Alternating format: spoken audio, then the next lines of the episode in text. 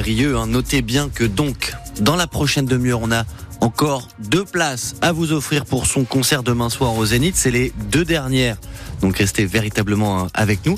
Et puis, euh, et puis le pass VIP qui donc va avoir la chance d'échanger avec André Rieu à l'issue du concert. Là aussi, le grand gagnant, la grande gagnante dévoilée euh, ce matin. Vous avez été des centaines à jouer à la fois à l'antenne et à la fois sur Internet.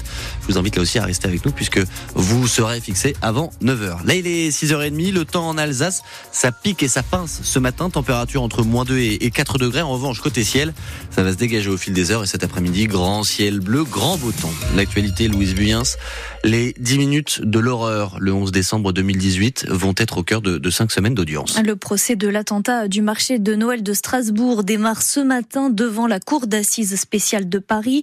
Quatre personnes sont jugées pour avoir aidé l'assaillant à se procurer les armes qui ont servi à tuer cinq personnes et à en blesser onze autres. Shérif Shekat, qui a été euh, abattu par la police deux jours après deux jours de traque, euh, sera donc le grand absent du procès. Mais Émilie Pou, son parcours sera évidemment euh, évoqué et notamment sa radicalisation. Oui, une radicalisation soulignée d'abord par l'administration pénitentiaire lors des très nombreux passages en prison de Shérif Shekat. Il est relevé un certain rigorisme dans sa pratique religieuse, des rapports difficiles avec les personnels féminins, un comportement prosélyte. En 2015, après l'attentat de Charlie, un détenu se plaint des appels à la prière toute la nuit de Shérif Shekat en prison et hors de prison. Le Strasbourgeois est également en lien étroit avec des hommes connus pour leur radicalisme et leur attrait pour le djihadisme. En public, Sherif Shekat traite beaucoup les autres de mécréants, même ses amis musulmans.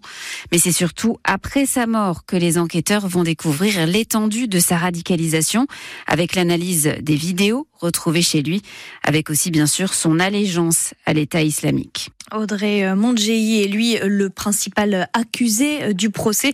C'est le seul pour qui le caractère terroriste est retenu.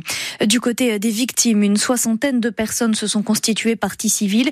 Plus de cinq ans après le drame, elles attendent beaucoup du procès. Certaines espèrent tourner la page et se reconstruire. Mokhtar Najband, le frère d'une des victimes, témoigne pour rappeler qui était ce garagiste de la Méno venu d'Afghanistan et réfugié politique depuis les années 90. C'est un homme grand, costaud. Il était très sportif. En Afghanistan, il était gardien de l'équipe régionale et c'est un ange. Et elle avait une de ces qualités que moi j'admire aujourd'hui. Tout ce qu'elle faisait en 24 heures pour nous, c'est pas envisageable. Parce qu'elle partait au travail, elle rentrait de travail, elle partait voir ma maman, elle rentrait, elle s'occupait des enfants, et toutes mes amies, toutes nos, familles, elles nous disaient en permanent, ah oui, Kamal, je l'ai eu euh, la semaine dernière au téléphone, euh, ou hier au téléphone, euh, on a discuté pendant 40 minutes. Mais je dis, comment elle avait tel temps pour être près de tout le monde et prendre des nouvelles de tout le monde. Et c'est là, franchement, c'est un truc, pour moi, c'est encore une question. quelle capacité elle avait? Franchement, il avait, malgré le gabarit qu'il avait, il avait le cœur dans, la main. À 7h45, notre invité sera maître Claude Linhart, l'avocat de Mokhtar Najband et d'une cinquantaine de parties civiles. L'enquête s'élargit et les taux se resserrent autour de Patrick Poivre d'Arvor. Les plaintes de 19 victimes ont été classées sans suite en raison de la prescription des faits, mais la justice va désormais enquêter sur deux viols et une agression sexuelle supplémentaire, des faits présumés commis par l'ancienne star de la télé entre 2007 et 2018. La Constitution va donc être modifiée. Pour y inscrire la liberté garantie des femmes d'avoir recours à une interruption volontaire de grossesse. Il ne reste que l'étape du Congrès à passer.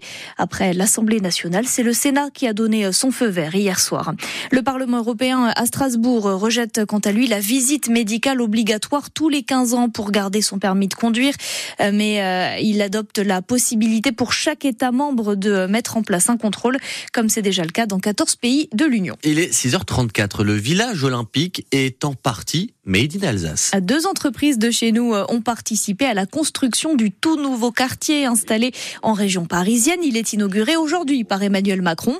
Sinographe basé à Kogenheim a fourni du mobilier urbain et puis l'entreprise Matisse située à Muttersolt a fabriqué des équipements sportifs mais aussi plusieurs immeubles, nous explique son PDG Franck Matisse. Sur ce village olympique, nous avons réalisé six immeubles, euh, ce qui doit faire euh, entre un quart et un tiers du, village olympique. Et donc nous avons étudié euh, les structures en bois de ces immeubles, étudiées, fabriquées dans notre usine de, de Muttersols. Ce qu'on réalise, c'est toutes les, ossatures porteuses. Donc, c'est des, gros poteaux, des grosses poutres qui vont monter jusqu'à une trentaine de mètres de hauteur. Et on, on, réalise également des planchers en bois. Et dans certains cas, alors ce n'est pas le cas sur tous les projets, on réalise des façades en bois aussi.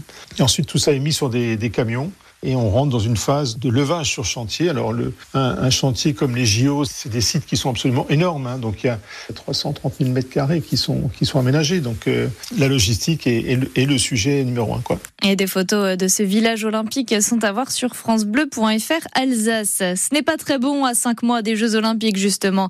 L'équipe de France de foot féminin a échoué 2-0 contre l'Espagne hier en Ligue des Nations. C'est la première, c'était la première finale des Bleus dans une grosse compétition. Et puis on connaît l'adversaire de la SIG pour les quarts de finale de la Coupe de France. Les basketteurs strasbourgeois vont affronter nos voisins du SLUC Nancy. Ce sera le 16 mars à côté d'Angers.